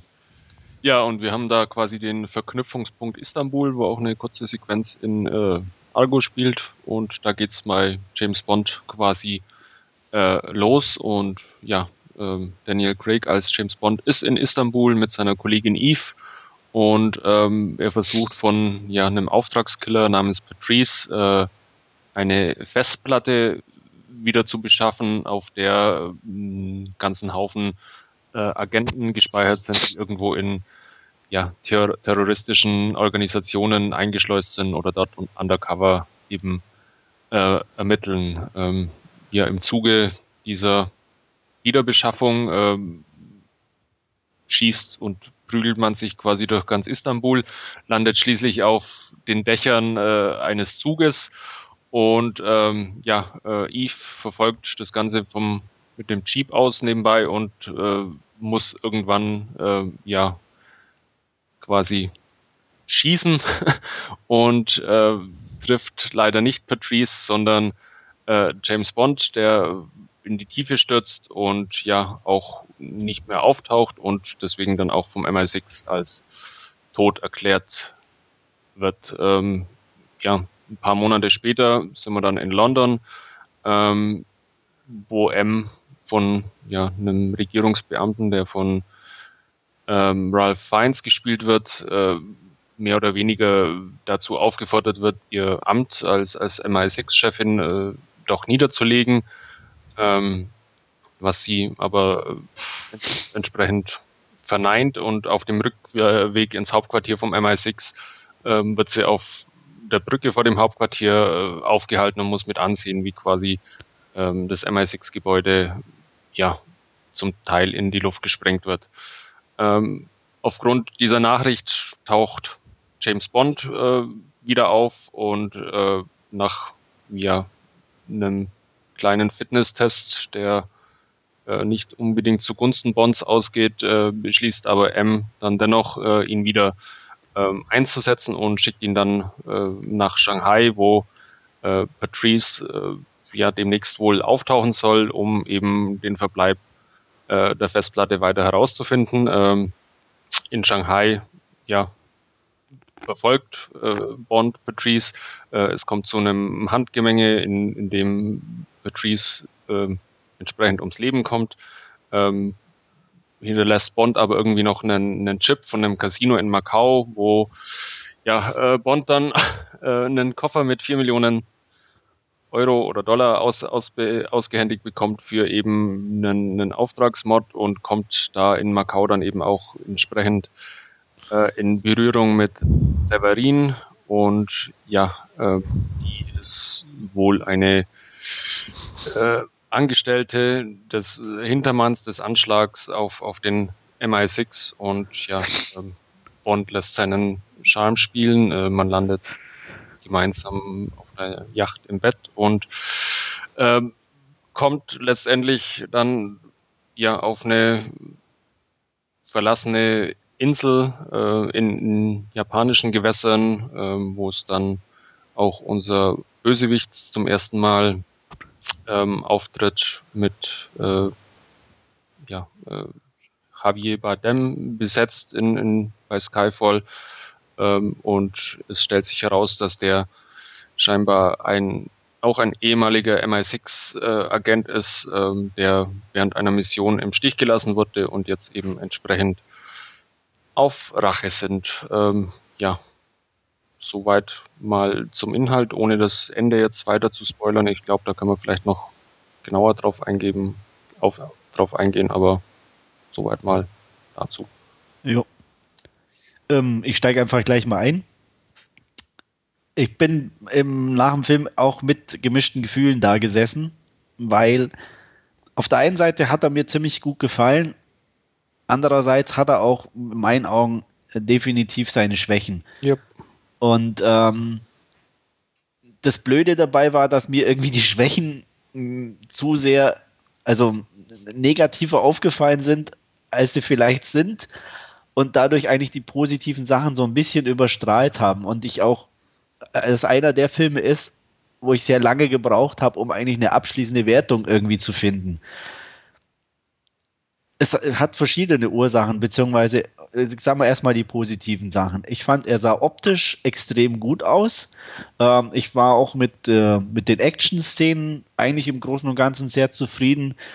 Ich war mit den Darstellern auch, mit den neuen und anderen Darstellern eigentlich relativ zufrieden. Das fand ich alles relativ gut und, und, und passend besetzt und gemacht. Also von daher war eigentlich für, für alles vorbereitet für einen guten, richtig guten Bond. Ähm, wo ich ein extremes Problem hatte, war dem Mittelteil, den ich irgendwie äh, äh, viel zu lang und teilweise sogar langweilig empfunden habe. Und ähm, ich weiß nicht, ob es euch da ähnlich ging oder. Bei mir ging es ich weiß nicht, worauf genau du hinaus willst, aber bei mir hat sich sowas tendenziell so ein bisschen angedeutet. Ich fand das erste Drittel ganz hervorragend. Genau, das Richtig fand ich auch. Geil. Ja. Ähm, erstaunlicherweise bis der Bösewicht auftauchte. Ja. Äh, und dann. Da wurde mir zu viel, also ich weiß nicht, ob, aber auch zu viel gelabert irgendwie und, und, ähm, und so dieses. Ja. Ah, äh, ja, ich weiß auch nicht. Also. Ja, also das, das war das Problem. Also er hat funktioniert ohne einen Bösewicht. Ganz toll, fand ich. Ähm, mit dem Bösewicht so ein bisschen im Hintergrund, aber auch nie erwähnt, weil keiner ihn kannte. Und dann taucht er auf und dann stockte er so ein bisschen. Also er, er sagte jetzt nicht völlig ab. Äh, ich fand ihn nicht langweilig oder so, wie du es gerade so ein bisschen beschrieben hattest. Ähm, aber er hat so einen Ruck nach unten gekriegt, meiner Meinung nach, weil es auch so. Ja, es war irgendwie. Die Art, wie die Figur gespielt wurde, hat so ein bisschen. Ähm, bei Dem hat ihn gut gespielt, definitiv. Ja, absolut. Äh, aber die Art, wie die Figur angelegt wurde, fand ich so ein bisschen. Äh, nicht. Das war zu ich over the top. Irgendwie, ich weiß nicht, das, mir, das, das, war alles sehr realistisch gehalten. Ja. Und, aber seine Figur war im Gegensatz zu allen anderen komplett überzeichnet. Mhm. Und das war mir, obwohl es hervorragend gespielt war, also da stimme ich auch zu, aber es war halt für den Rest irgendwie zu viel, also vom Film. Und ähm, ja, wie gesagt, und dann war mir einfach zu viel Gerede auch, das erste Aufeinandertreffen schon und, uh, und, und diese Unterhaltung und uh, also es war mir ein bisschen, ich weiß auch nicht, also die fand ich in Ordnung, die Unterhaltung. Ja, es war okay, aber es hat irgendwie so, so Tempo rausgenommen. Fand ich zum Beispiel nicht so toll. Bitte? Das Wilhelm Tell-Spielchen fand ich zum Beispiel nicht so toll. Also einfach ja. abgegriffen war irgendwo. Und na, also weiß ich nicht, man kennt es einfach, ne? Und dann hat er das arme Mädchen geschlagen und stellt ihr das auf den Kopf und es war doch klar, wie es ausgeht. Und weiß ich nicht, das fand ich so ein bisschen, hat das so, so ein ja, bisschen. Es gab viel so Filmmaterial, hat man so das Gefühl gehabt, auch ein bisschen so bekannte Sachen, aber. Ja, ähm, ich, ich gehe einfach jetzt mal einen Schritt zurück. Ähm, den Einstieg in Istanbul, die also Pre-Credit-Sequenz kann man ja sagen, ja. fand ich richtig stark zwar klar Born inspiriert irgendwo, so mit der Verfolgungsjagd hatte ich das Gefühl, äh, aber gut gemacht. Ähm, die Szene mit dem Kran auf dem Zug fand ich geil. Ja. ja. Ich sagen. Ähm, hat einfach Spaß gemacht, hat man so irgendwo noch nicht gesehen nee. und war einfach cool. Punkt. Ja. Dann ähm, die Man Manschettenknöpfe wieder hingerichtet. Genau. Ja, es war einfach der coole Bond, so wie man ja. sich vorstellt. Ne? Und, und trotzdem irgendwie noch so, zwar überdreht, aber noch so nachvollziehbar realistisch, sage ich jetzt mal irgendwo so ein bisschen. Genau. Weil, ob, ne? Ja, keine, keine CGI-Krams, ne? Es, es wirkte echt und es sah cool aus und es passte irgendwo. Die, die Verfolgungsjagd auf dem Zug auch in Ordnung, kennt man zwar auch, aber passte gut. Der Sturz von der Brücke hätte ich wahrscheinlich nicht überlebt, aber egal. Ähm, was sagt ihr denn zu den Credits plus Song? Ähm, am Anfang. Also die, die, die Art, wie das visuell gestaltet wurde diesmal und plus Adele. Äh, muss ich sagen, hervorragend. Also ich, das Lied ist gut. Das war jetzt wirklich. Klassischer also Bond-Song halt mal. Ja, ich fand eigentlich die beiden Lieder davor in den beiden Bonds besser, weil sie ein bisschen anders waren. Mhm. Aber es war ein klassischer Bond-Titel von Adele gut interpretiert. Ähm, ist okay, passt. Äh, visuell fand ich es hervorragend. Ja. Ungewöhnlich, weil man die, äh, die Figuren teilweise sieht, mhm. ähm, was eher selten vorkam jetzt in der Bond-Geschichte, wenn ich mich da. Ja, aber einfach optisch klasse gemacht. Optisch klasse gemacht und im, im Nachhinein dann auch, auch sehr interessant äh, in, in, in die Handlung wieder mhm. mit eingewoben. Ja, fand ich auch. Also ich bin auch kein großer Freund von dem Lied. Also so im Radio finde ich es eher so, mm, mm, man weiß immer, es ist ein Bond-Song. Äh, ich mag Adele definitiv, aber hier, also wie gesagt, ist keine Single, die ich mir kaufen würde, um jetzt mal so altmodisch zu sprechen. Ähm, passt aber wunderbar in den Film auch. Und uh, die Bilder stimme ich euch auch zu. Sehr schön gemacht. Ähm, dann so diese ganze Einleitung mit, er taucht wieder auf, mit dem Bombenkomplott und so, fand ich auch sehr schick gemacht. Sehr schön fand ich auch, einfach weil es optisch geil war, ähm, Shanghai, die Episode. Ja. Mhm. Ähm, einfach einfach neon gestylt, diese ganze ja, und auch die, die, die, Glas, oh. die Glassachen ja. und so. Das war einfach ähm, tolles Kino mit, ja. mit guten Ideen und ähm, einfachen Mitteln, aber einfach spannend was zu gucken. begeistert und auch dann anschließend von, von Macau mit diesen mhm. dunklen Brauntönen, dann diese Warane unten in dieser Grube und, und äh, die Brücke. Ja, es waren einfach schöne Locations, ja. so wie man es von Bond gewohnt ist irgendwie oder auch erwartet. Ja. Und aber, aber auch irgendwo neu, in Anführungsstrichen. Mhm. Also auch, auch diese japanische anders, ne? Insel ne? irgendwie als, als Location echt klasse mhm. mit diesen runtergekommenen Häusern und, und die Steinblöcke, die rumliegen, die eingeschlagenen ja. Fenster. Ähm, ja, ist echt ja. cool gewesen. Genau, also wie gesagt, bis, bis Javier oder wie er heißt, auftaucht. Genau, fand ich den Film echt gut. Und dann irgendwie, wie gesagt, weil ich auch irgendwie nicht damit gerechnet habe, dass die Figur so angelegt ist. Ne? Man hat die Trailer gesehen und ne, guckt böse in die Kamera in den Trailer und so. Aber so die Art, wie du selbst sagst, dieses, dieses Überzeichnete irgendwo mit, mit seiner Prothese und seinem leicht ich, ich sage jetzt mal tuntig einfach als Wort, äh, ihr wisst, wie ich es meine, ja. äh, se seinem Auftreten in der Richtung und so, das, das hat mich so ein bisschen irgendwie überrascht und ähm, ja, ich habe K11 gelobt, so für die Art, aber in diesem Kontext, ja, hat es mich so irgendwie, weiß ich nicht, ja, ich will nicht ja, sagen akzeptiert, aber also. Ja. Ich, ich fand halt, es passte nicht zum Rest. Wie gesagt, an, für sich genommen als Rolle, als Darstellung grandios. Mhm. Äh, in, einem, in einem überdrehteren Bond hätte die auch hervorragend funktioniert, aber eben in dem restlichen Setting dieses Bonds ähm, hat sie irgendwie nicht reingepasst als Figur. Ja. Ähm, und wie gesagt, mir war halt persönlich einfach auch dieser Mittelteil zu lang irgendwo. Das hat sich irgendwo alles, ähm, da, da passierte nicht richtig irgendwie was. Also es war so klar ein bisschen so Katze- und Maus-Spiel und aber da fehlte mir so, so, so noch ein bisschen der Kick und alles. Also da hatte ich auch das Gefühl, oh, Jungs, kommt mal wieder zur Sache irgendwo. Was dann ja auch passiert ist, was ich gut fand, aber ähm, da hatte ich ein bisschen zu kämpfen, in Anführungsstrichen. Mhm kann ich nachvollziehen. Also, wie gesagt, ähm, so diesen Drang hatte ich nicht, aber ich dachte auch so, jetzt ist es so ein bisschen konventioneller. Er ist eingesperrt, ja. man wusste, er bricht irgendwie aus und dann so das Londoner Setting und mhm. Hetzjagd und also da. Ich fand diese, diese ähm, U-Boot, äh, nicht U-Boot, U-Bahn-Szene äh, irgendwie extrem unpassend für einen Bond-Film. Ich weiß nicht wieso. Ähm, Bevor er da das Loch sprengt? Ja, mir, normalerweise ist man da ja dieses, dieses äh, höher, schneller, weiter irgendwie vom, vom Bond-Filmen ist ja irgendwo in Anführungszeichen normal, aber irgendwie die, das mit der U-Bahn fand ich. ich. Ich fand die Idee, oder ich sag mal, klar war es ja hart an der Grenze, aber ich fand es als, als Gag ganz gut. Irgendwie so. Äh, einfach er, dass er das Loch sprengt und man, er passiert mal überhaupt nichts, ne?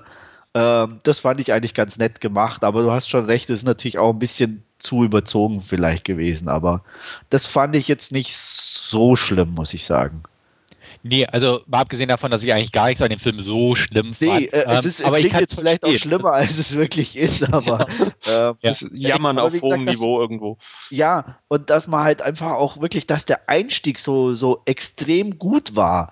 Mhm. ähm, fällt halt, das meine ich damit, fallen halt einem irgendwie danach die Schwächen oder mir ja. zumindest irgendwie noch mehr ins Gewicht, weil man denkt, warum konnte er nicht so gut weitergehen? ähm, ohne dass, es, dass er danach richtig schlecht wurde, bei weitem nicht, aber ja. das ist halt schon irgendwo so, so äh, er hat sich so ein bisschen äh, selber ins Bein gelegt, sage ich jetzt mal. Mhm. Ähm, mal abschließen oder das, die, das zweite Drittel außer Acht lassen. Das letzte Drittel mit, mit dem Rückkehr in sein, in sein Heimathaus sozusagen, in sein Elternhaus, fand ich gut. Mhm. Äh, was mich ein bisschen gestört hatte, ich hatte da immer so ein bisschen so dieses Batman-Feeling. äh, zwar nicht mit Butler, aber der alte, das alte Faktotum, der da noch drin ist und so dieses alte Herrenhaus ja. und Er, hat, er, hatte ja auch sein, sein, seine, ähm, ohne das jetzt zu spoilern, das, das ganz Ende, hat er ja auch sein ähm, Dark Knight Rising äh, Überraschungspersonen-Moment. Genau. Also lauter so Sachen. Also das, das fand, ich fand es trotzdem immer noch gut und unterhaltsam, aber ein bisschen komisch von der Entscheidung her, so in die Richtung zu gehen. Also ähm, ähm, auch, wie gesagt, auch hier jammern auf hohem Niveau, aber ähm, ja, ich weiß nicht, aber das war so schön, gut, schön, aber, ja. aber merkwürdig. Schön schon mal, dass man zumindest mit dem Aston Martin DB5, den man ja in etlichen Bond-Filmen auch schon gesehen hat, nach, nach Schottland äh, fährt, auch dann die Maschinengewehre von ja, irgendwie als Hommage super. für 50 also Jahre Bond mit drin. sagen, auch so ja. diese, diese Rückkehr zu, zu, zu Bekanntem ja. äh, fand ich hervorragend gelöst und auch unterhaltsam. Ja, also mir also, gefiel der, das Showdown auch. Ich kann absolut verstehen, was du meintest, Andreas, mit dem Setting an sich. An sich mochte ich es ganz gern. Also dadurch, dass der Bond ja sehr persönlich war, also jetzt ja. ähm, auf einer persönlichen Ebene runtergebrochen wurde, fand ich auch diese äh, Situation, beziehungsweise das Setting grundsätzlich, dass es halt so sehr persönlich gehalten und auch nicht so ähm, Bombast-Action oder jetzt ein möglichst spektakulärer Schauplatz oder so, sondern irgendwo auch dieses Persönliche da sich wieder gespiegelt hat, fand ich sehr schön gemacht. Ähm, passte auch so, meiner Meinung nach. Also war in Ordnung, absolut. Ähm, ja, pass, passt für den Film. Für ähm, den Film, ja. Äh, ich persönlich bin mir aber ein bisschen unschlüssig, ob ich es als, äh, als Finale in der Bond-Reihe, ob es mir da irgendwie ja, gefällt oder ich fand, da fand ich es fast ein bisschen unspektakulär einfach. Das, das fand ich in Ordnung, also eben wegen Ja, ich Kontext. auch. Also ich fand es ähm, auch okay. Also das hat, also ich fand es auch für Bond okay. Wie gesagt, es, es passt, passt in diesem Film 1A äh, super, aber so in, in, im, im Kontext der Bond-Reihe fand ich es eben nicht. Ja, ja, also ich, ich habe halt, sagen, aber ähm, ja. Hab, hab, äh, mir hat ein bisschen was gefehlt noch am Schluss. Mhm. Irgendwie. Ähm, so, so sei, das, das, große Bond-Finale hat im, im, im, Arm noch am Schluss, dass es auch nicht gab. Äh, oder ja, aber dafür war ja die Rückkehr ja, zu das auf alle, das Figuren. super. Also auch die, die, das ganze Figureninterieur, das, das sie damit eingeführt haben, also äh, was sich dann am Schluss noch herauskristallisiert oder der neue Q irgendwo, ähm, der dann da ganz ironisch mit seinem Spruch kommt, ob er dann einen explodierenden Kugelschreiber für seine Mission haben will, äh, als Anlehnung an die, an die alten Gadgets irgendwo, wo er nur die Waffe überreicht bekommt. Also super auf alle Fälle, nur eben mhm ja, mir, mir, ich glaube, mir, mir hat ein bisschen was gefehlt unterbewusst einfach. Ja, das Bond-Finale halt, das klassische ja. Bond-Finale. Ja. Aber das hat mir nicht gefehlt, weil ich halt es auch irgendwo so schon als Abschluss einfach verstanden habe und auch so dieses, auch sein Abschließen mit der Vergangenheit so ein bisschen. Ja. Mit, mit allen Konsequenzen, ähm, eben Eltern und so weiter auch und ähm, Aufbruch zu Neuem sozusagen. Und da fand ich das Ende eigentlich sehr passend. Also ich kann es verstehen, fand es aber auch in Ordnung. Also gerade, klar, in, in Angesicht der Bond, wo halt so bis zuletzt eigentlich immer die möglichst spektakuläre Keule nochmal am Ende geschwungen wurde, was ja auch bei Quantum Toast teilweise ein bisschen Kritik einstecken musste, ja. weil einfach dieses blöde Hotel in die Luft zu jagen war zwar cool, aber irgendwie dann auch nicht der Bringer. ähm, ähm, kann ich nachvollziehen. Also klar, als Bond-Finale so betrachtet, stimme ich dir voll und ganz zu aber im, im Kontext dieses Films, einfach mit dieser persönlichen Ausrichtung des Ganzen, ähm, fand ich es gelungen. Also kein, kein Grund zur Klage eigentlich. Also wie gesagt, da hatte ich auch mit dem vorherigen London-Abschnitt so ein bisschen eher meine Probleme, weil ja. der zu konventionell in dem Sinne wirkte. Ja. Ja, sonst, glaube ich, haben wir das meiste angesprochen, oder? Fällt ja. euch spontan noch irgendwie ja. was ein? Bond Girls? Ja, die, die fand ich eigentlich eher schwach und auch eigentlich nicht gar nicht wichtig in dem Film. Also, ja, jein. Was heißt jein? Ähm, also Sever Severin war doch für den Arsch, oder? Eigentlich. sie sah nett war, aus. War vom ja, aber vom sie war nicht mal irgendwie klassisches Bond-Girl irgendwo. Ähm, von, von der Screentime oder von, von der Bedeutung für, für den Film eher vernachlässigbar, das stimmt. Ja. Das Gefühl hatte ich eben auch. Also es war, hat mich nicht gestört, wie gesagt, aber ähm, es war, Bond Girls waren eher Nebensache in diesem, in dem Bond. Ja. Ja, irgendwie schon. Also die eine, ne, ich weiß gar nicht mehr, wie sie hieß, ohne ihren Nachnamen zu verraten, ähm, die war okay, aber so als Partnerin halt und nicht so als klassisches Bond-Girl. Ja, ist ja auch, deswegen kommt es ja dann ins Büro. Genau. ja. Haben wir das auch geklärt. Ähm, Ja, aber sehe ich auch so. Also so, so da, ein und Im Endeffekt gab es ja dann nur diese. Severin sonst, oder? Genau. Habe ich irgendjemand Ja. übersehen? Nee, nee. Ne? Also, und wie gesagt, die fand ich eigentlich eher unwichtig. Außer du willst M als Bond-Girl mit seinem Ja. was, was Ja, aber auch einer der Bonds ist, wo sie, wo M mal ja ein, fast noch eine wichtigere Rolle gespielt hat. Ich glaube, es gab keinen Bond, wo M irgendwo auch so zentral für die Handlung war. Nee, nie. Also Nee. im Gegenteil, es war eigentlich immer nur so der, mehr der Auftraggeber oder Ja. Stichwortgeber. Mehr war es eigentlich, glaube ich, auch nie. Ja. Ähm, fand ich aber gut. Also wie gesagt, ähm, Ja. da hatte ich kein Problem mit. Ich mag Judy Dench eh. Also Ja, auf jeden Fall. hat sie auch gespielt und alles. Mhm. Ja, gibt es sonst noch was? Nee, also viel- viele schöne Möglichkeiten für weitere Filme jetzt. ähm, Absolut. grad- grad mit Wie gesagt, äh, er Figuren. kann jetzt auch was, was, was interessant ist, eigentlich in jede Richtung gehen. Ne? Ja. Also sie können jetzt sozusagen in dieser realistischen Variante weitermachen oder eben aufgrund des Figureninterieurs auch in die klassischen alten Bond Ja. überdrehten Sachen zurückkehren, äh, was interessant ist. Ähm, Was- weiß was- man denn schon was über den also was neuen ich jetzt- Regisseur? Was ich jetzt äh, gelesen habe, ist, ist zum einen, ähm, nachdem ja Casino Royale und, und äh, Quantum of Solace irgendwie so eine Einheit gebildet haben, ähm, ist wohl der Plan gewesen, inwieweit es dann realisiert wird, ist äh, quasi jetzt mit äh, Skyfall, dass das so der Beginn so einer Trilogie äh, Aha. sein soll. Okay. Ähm, scheinbar, Sam Mendes hat aber scheinbar schon gesagt, er will äh, kein, auf keinen Fall wieder äh, Regie führen. genau. Ähm, Daniel Craig wollte ja, bevor Skyfall zum Drehen angefangen haben, keinen Bond mehr spielen, hat sich dann aber während den Dreharbeiten anders entschieden und hat, glaube ich, nochmal für zwei weitere Filme auch schon unterschrieben.